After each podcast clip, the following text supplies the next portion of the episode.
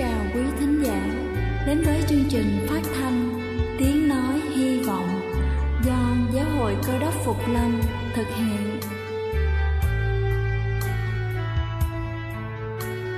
Kính thưa quý vị, Đức Chúa Giêsu trước khi Ngài về trời đã ban cho các môn đệ của Ngài một điều răn mới, đó là họ phải yêu thương nhau như chính tình yêu mà Ngài đã dành cho họ Quả thật vậy, thưa quý vị.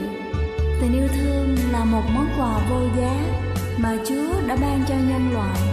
Và đó cũng là thông điệp mà chúng tôi muốn gửi đến toàn thể quý vị.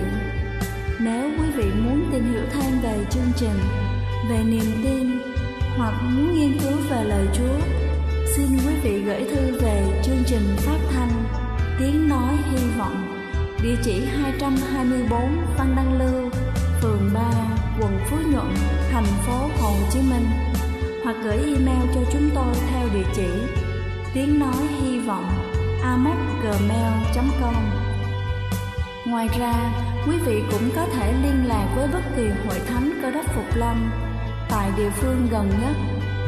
Xin chân thành cảm ơn và kính mời quý vị lắng nghe chương trình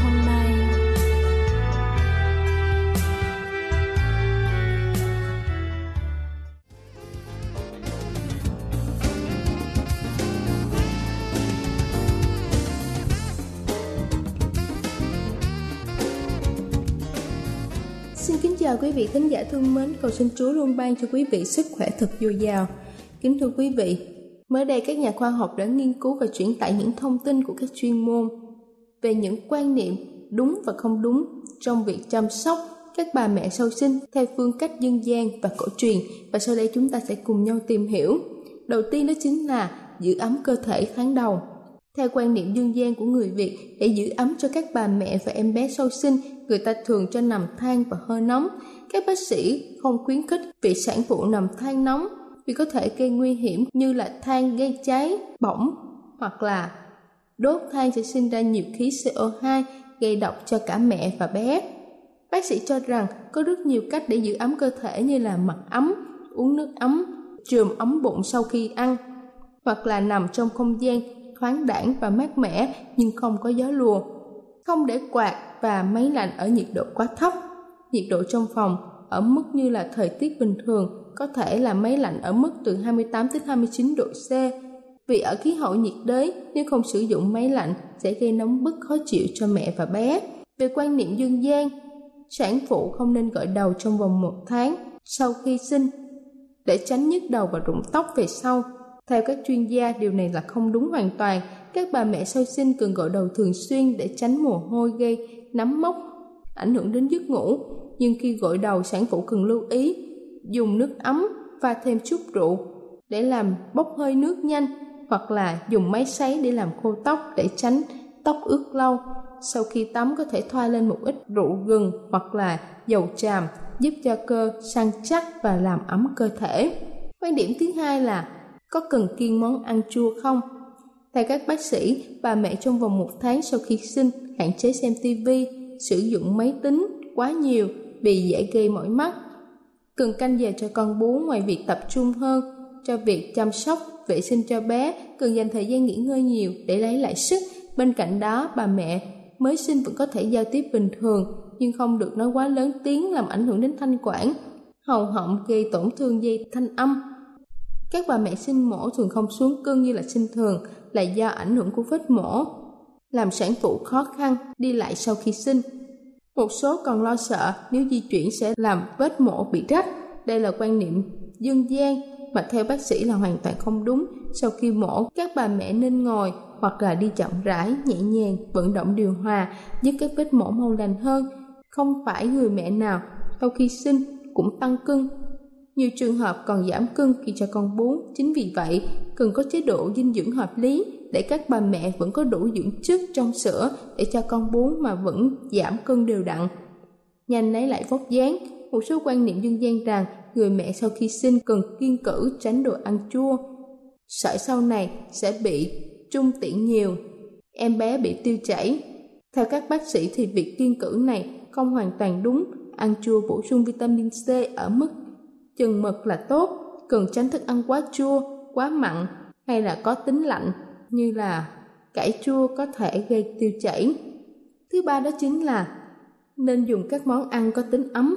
Theo bác sĩ, những thực phẩm có tính ấm thường được sử dụng cho các bà mẹ sau khi sinh như là nghệ gừng, dùng được nhưng cần kết hợp thêm trong các món ăn với rau xanh và trái cây, đặc biệt là từ xa xưa, dân gian và cổ truyền, xem nghệ là thực phẩm tốt đối với các bà mẹ sau sinh. Những món ăn có gia thêm nghệ như là trứng hay là cải xào nghệ, khổ qua xào nghệ giúp hoạt huyết, đẩy sản dịch ra nhanh, giúp hệ tiêu hóa tốt. Các món ăn như là đu đủ xanh, su hào, củ sen, cam, bưởi, mè có chứa các thành phần dinh dưỡng giúp tạo nhiều sữa cho sản phụ cũng được khuyên dùng. Và cuối cùng đó chính là các bà mẹ có nên bó bụng sớm sau sinh. Các bà mẹ đều mong muốn lấy lại vóc dáng, vòng eo sau sinh. Điều đó có thể khiến cho các bà mẹ nôn nóng. Một số sử dụng phương pháp bó bụng để mau đạt được kết quả như mong muốn. Tuy nhiên, theo bác sĩ, việc bó bụng quá sớm, quá chặt sau khi sinh có thể chèn ép các mạch máu đến nuôi các cơ quan ở vùng bụng, làm ảnh hưởng xấu đến tiến trình làm lành sẹo tự nhiên đối với các bà mẹ mổ. Bên cạnh đó, sau sinh và chăm sóc con nhỏ vốn có nhiều áp lực, cộng thêm với việc bó bụng chặt, sẽ gây cản trở sinh hoạt làm cho tâm lý các bà mẹ có thể bị ảnh hưởng tiêu cực. Cần ăn uống điều độ, cho con bú sữa mẹ hoàn toàn, tập thể dục nhẹ nhàng. Khi các vết khâu đã lành, sẽ giúp cho các bà mẹ lấy lại vóc dáng. Kính thưa quý vị, các kinh nghiệm dân gian thường rất có ích khi chúng ta áp dụng đúng.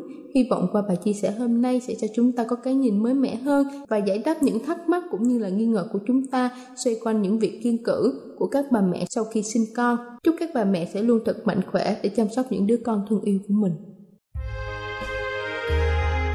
Đây là chương trình phát thanh Tiếng Nói Hy Vọng do Giáo hội Cơ đốc Phục Lâm thực hiện nếu quý vị muốn tìm hiểu về chương trình hay muốn nghiên cứu thêm về lời Chúa, xin quý vị gửi thư về chương trình phát thanh Tiếng Nói Hy Vọng, địa chỉ 224 Phan Đăng Lưu, phường 3, quận Phú Nhuận, thành phố Hồ Chí Minh hoặc gửi email cho chúng tôi theo địa chỉ tiếng nói hy vọng amos@gmail.com Ngoài ra, Quý vị cũng có thể liên lạc với bất kỳ hội thánh Cơ đốc Phục Lâm tại địa phương gần nhất. Xin chân thành cảm ơn và kính mời quý vị tiếp tục lắng nghe chương trình hôm nay.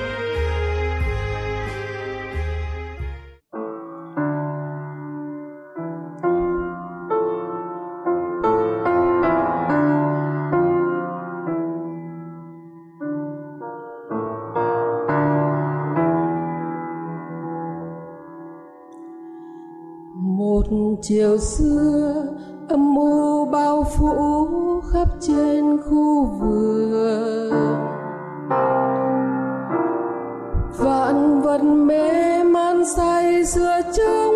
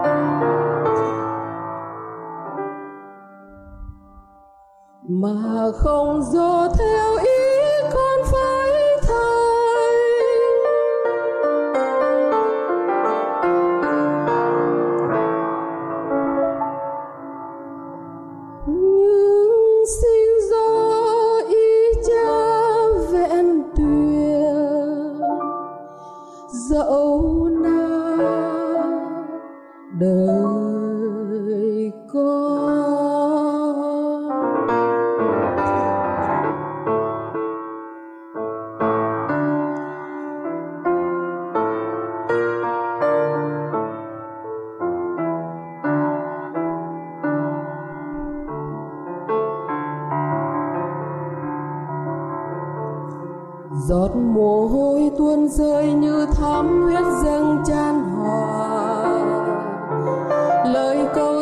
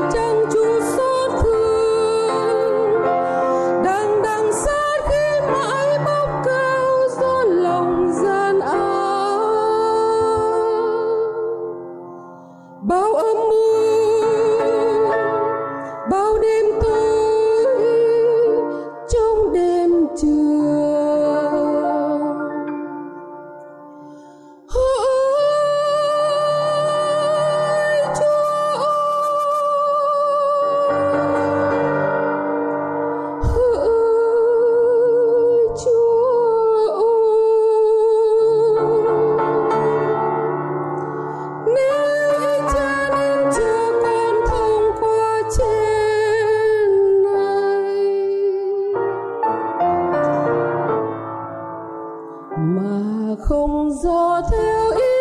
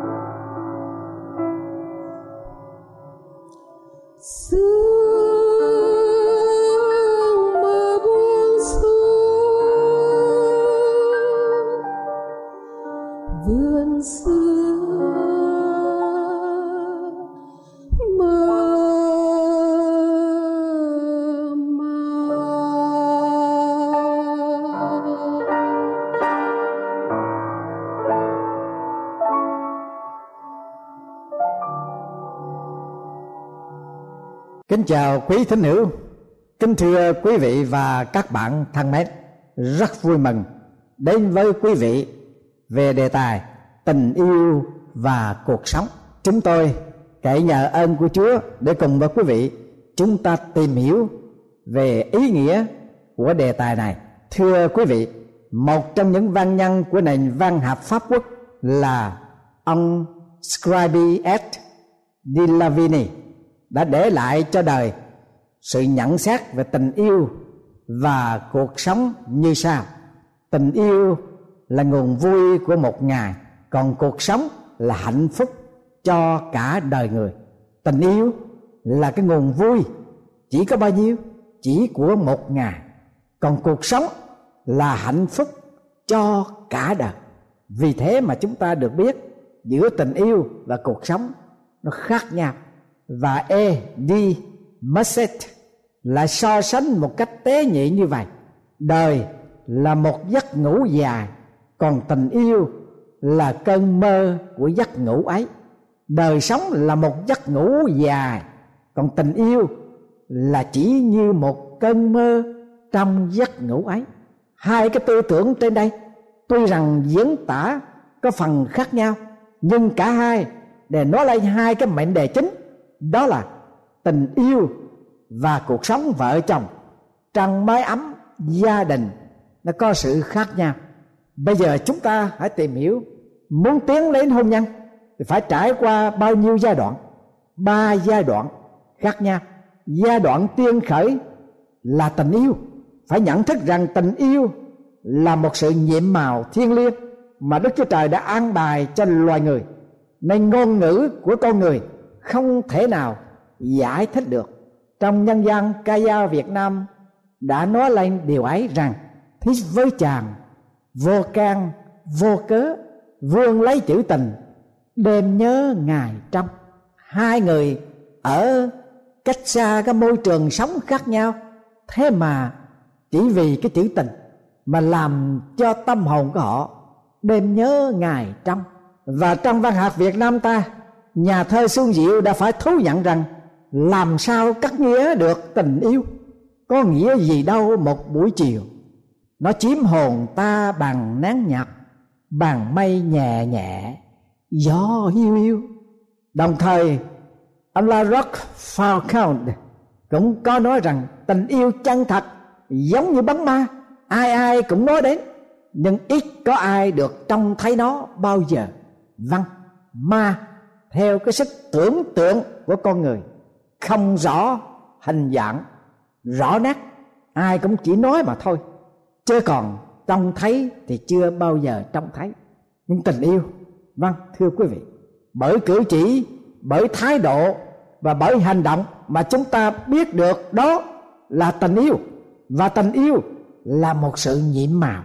Thì làm sao chúng ta có thể hiểu được tình yêu là sự hòa hợp giữa hai tâm hồn trai và gái, kháng khích với nhau, như hình với bóng, như lời của F.D. Croisset bảo rằng, khi yêu ai, ta chẳng biết vì sao lại yêu, nhưng chính nhờ điều ấy mà ta biết mình đã có yêu tình yêu dẫn đến hôn nhân là giai đoạn thứ hai và sau khi thành hôn, thì cả hai vợ chồng đều nhập cuộc cho cuộc đời sống gia đình. Cho nên thánh kinh có chép rằng, vì thế người nam sẽ lìa cha mẹ để kết hợp với vợ và hai người trở nên một thân. Thánh kinh cửu ất sách sáng thế ký đoạn 2 câu 24 từ cái khoảnh khắc được yêu cho đến giai đoạn làm chồng, làm vợ, cả hai người phải trưởng thành theo thời gian và theo những giai đoạn trong đời sống để thích ứng với trách nhiệm chung trong cuộc sống êm đềm và hạnh phúc. Nếu không trưởng thành để thích ứng cho nhau, giống như trống đánh xuôi, càng thổi ngược. Thưa quý vị, thì cuộc sống vợ chồng và gia đình như thế nào sẽ rắc rối và nhàm chán. Và nhàm chán đi đến sự đổ vỡ như câu chuyện của đôi vợ chồng sau đây người vợ nói, chồng tôi là một kỹ sư. Tôi yêu anh ấy vì bản tính của anh vững chãi và chính tôi cũng thích cảm giác êm ái khi dựa đầu vào bả vai rộng và chắc nịch của anh ấy. Sau hai năm tìm hiểu và yêu nhau, chúng tôi cưới được năm năm. Đến nay, tôi phải nhìn nhận rằng mình đã bắt đầu cảm thấy chán nản cho cuộc sống vợ, chồng, gia đình những lý do mà tôi yêu anh ấy trước đây, nay đã trở thành nguyên nhân làm cho tôi phải bức rứt, phải bực mình và chán ngấy. Tôi là một phụ nữ sống thiên về tình cảm và tôi rất là nhạy cảm trong những mối quan hệ và những cảm xúc của mình. Tôi ngắm trong trong những giây phút lãng mạn như một bé gái ngắm trong kẹo bánh mật ngọt. Còn chồng tôi là trái ngược hẳn. Anh ấy không nhẹ cảm. Và vì anh ấy không đem lại được những giây phút lãng mạn trong đời sống vợ chồng, làm cho tôi không còn cảm hứng trong cuộc sống của tình yêu. Cuối cùng, vào một ngày kia, việc đến sẽ sẽ đến. Tôi quyết định phải nói thẳng cho anh ấy biết lập trường dứt khoát của mình là tôi muốn ly dị. Vừa nghe tôi nói, anh lên tiếng hỏi tôi với giọng phẫn quốc rằng, tại sao? Tôi đáp lại ngay. Tôi đã chắn ngay rồi. Đâu có phải mọi sự trên đời này đều phải có lý do. Nghe tôi nói, anh im lặng cả đêm trường hôm ấy. Và qua bộ, anh suy nghĩ nhiều lắm. Cảm giác thật, trong lòng tôi càng gia tăng thêm hơn sự thất vọng. Trước mặt tôi lúc bây giờ, anh là người đàn ông, mà ngay cả cái sự bực bội của vợ, nhỏ nhan thôi, cũng không bộc lộ được thì tôi còn có thể nào trông mong gì khác nơi anh nữa chứ? Và cuối cùng, anh ấy hỏi tôi, anh phải làm điều gì để cho em có thể đổi ý? Tôi bắt đầu càng mất tin tưởng nơi anh, vì người ta đã nói rằng thật khó để thay đổi cá tính của một người. Tôi nhìn thẳng vào đôi mắt của anh, rồi tôi chậm rãi trả lời, sau đây là câu hỏi. Nếu anh có thể trả lời và chinh phục được trái tim của tôi thì tôi sẽ đổi ý. Giả sử tôi muốn một cành hoa đang mọc trên vách đá của một ngọn núi cao hẻo lánh và cả hai, anh và tôi đều biết rất rõ ràng rằng anh sẽ bị mất mạng khi anh hái được cành hoa đó. Vậy anh có thể làm việc đó cho tôi chăng? Anh ấy nói với giọng miễn cưỡng. Ngày mai anh sẽ trả lời cho em. Nghe anh nói những lời như thế, khiến cho hy vọng của tôi tan tành trong mây khói, sáng hôm sau, khi tôi thức dậy, thì thấy anh đã ra đi rồi. Bất chợt, tôi nhìn thấy một mảnh giấy với tuần chữ ngoạch ngoạc để dưới ly sữa trên bằng an, gần cửa ra vào nhà bếp với nội dung như sau. Khi em sử dụng máy tính, em luôn luôn làm cho các chương trình xáo trộn, rồi em ngồi trước bằng hình. Khóc. Anh phải giữ gìn đôi tay anh để có thể điều chỉnh chương trình trong máy tính cho em. Em thường khi để quên chìa khóa nhà. Vì vậy mà anh phải giữ cho cặp giò của anh để chạy nhanh về nhà, mở cửa cho em, để em khỏi chờ đợi lâu giờ. Em thích đi du lịch, nhưng lại thường đi lạc đường trong thành phố mới đến. Anh phải giữ gìn đôi mắt của anh để chỉ đường dẫn lối cho em. Em thích ở nhà một mình và anh sợ em sẽ bị chứng tự kỷ ấu thơ trở lại. Cho nên anh phải giữ gìn miệng lưỡi để còn kể chuyện cho em nghe. Nhất là chuyện tiếu lâm, để cho em khỏi bị chán nản. Em thường nhìn thẳng vào máy tính, và điều này không tốt cho cặp mắt của em. Cho nên anh phải cẩn thận đôi mắt của anh, để khi anh trở về già, anh còn có thể giúp em cắt móng tay và nhổ những sợi tóc bạc phiền tối trên đầu của em lúc đó, anh cũng cần dìu dắt em xuống biển để dạo chơi, để cho em có thể thưởng thức ánh nắng mặt trời và làn cát tuyệt đẹp. Và anh diễn tả cho em màu sắc rực rỡ của bông hoa, giống như màu sắc rực rỡ tỏa ra trên gương mặt tươi trẻ, hồn nhiên của em.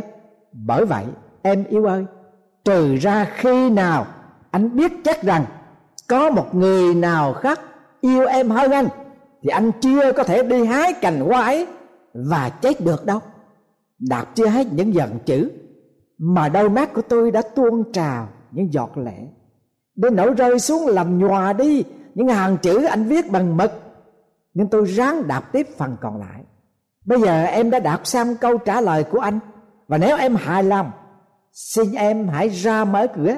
Vì anh đang đứng bên ngoài. Và anh có đem về cho em loại bánh mì mà em thích nhất đồng thời, cũng có cả sữa tươi cho em nữa đó. Người tôi bỗng nhảy vật lên, và đôi chân tôi phóng nhanh ra mở cửa. Liền trông thấy gương mặt lo lắng của anh, và trên đôi tay anh đang nắm chặt chai sữa vỏ bánh mì trong tay. Bây giờ, tôi mới bừng tỉnh và biết chắc rằng không một ai khác có thể yêu tôi và chăm sóc cho tôi bằng anh.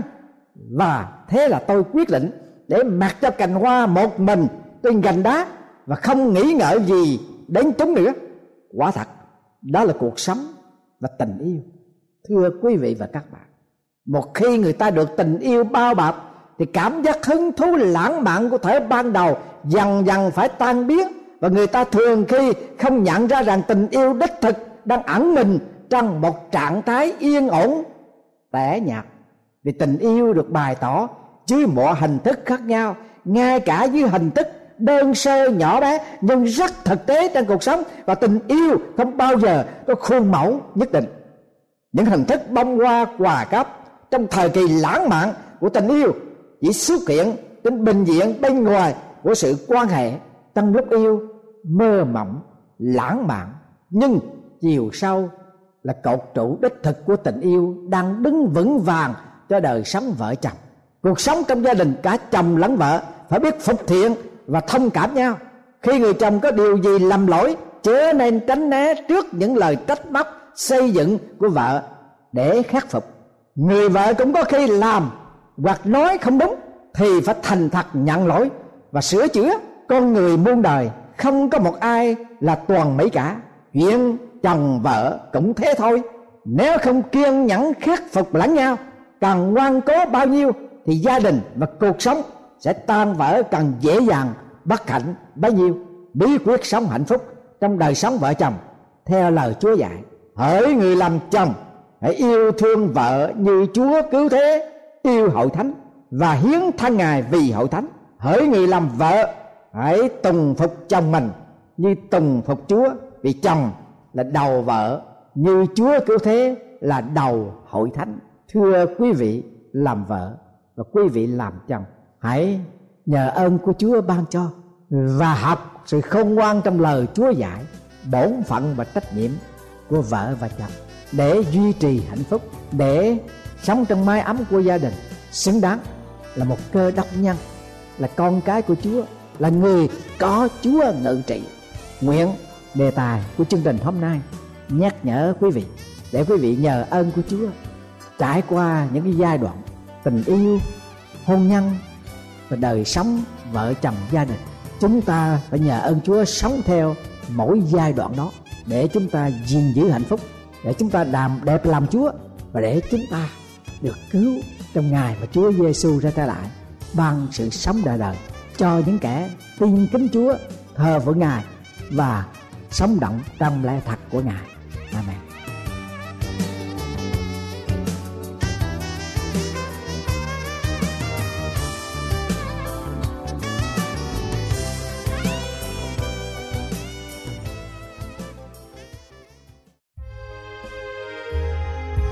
Đây là chương trình phát thanh Tiếng Nói Hy Vọng do Giáo hội Cơ đốc Phục Lâm thực hiện.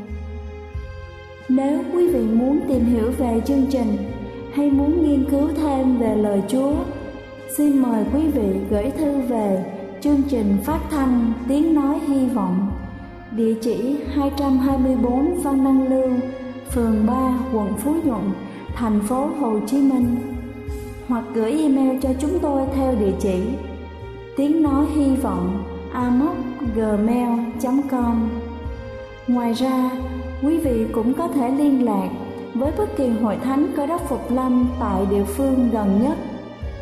Xin chân thành cảm ơn và hẹn gặp lại quý vị trong chương trình lần sau.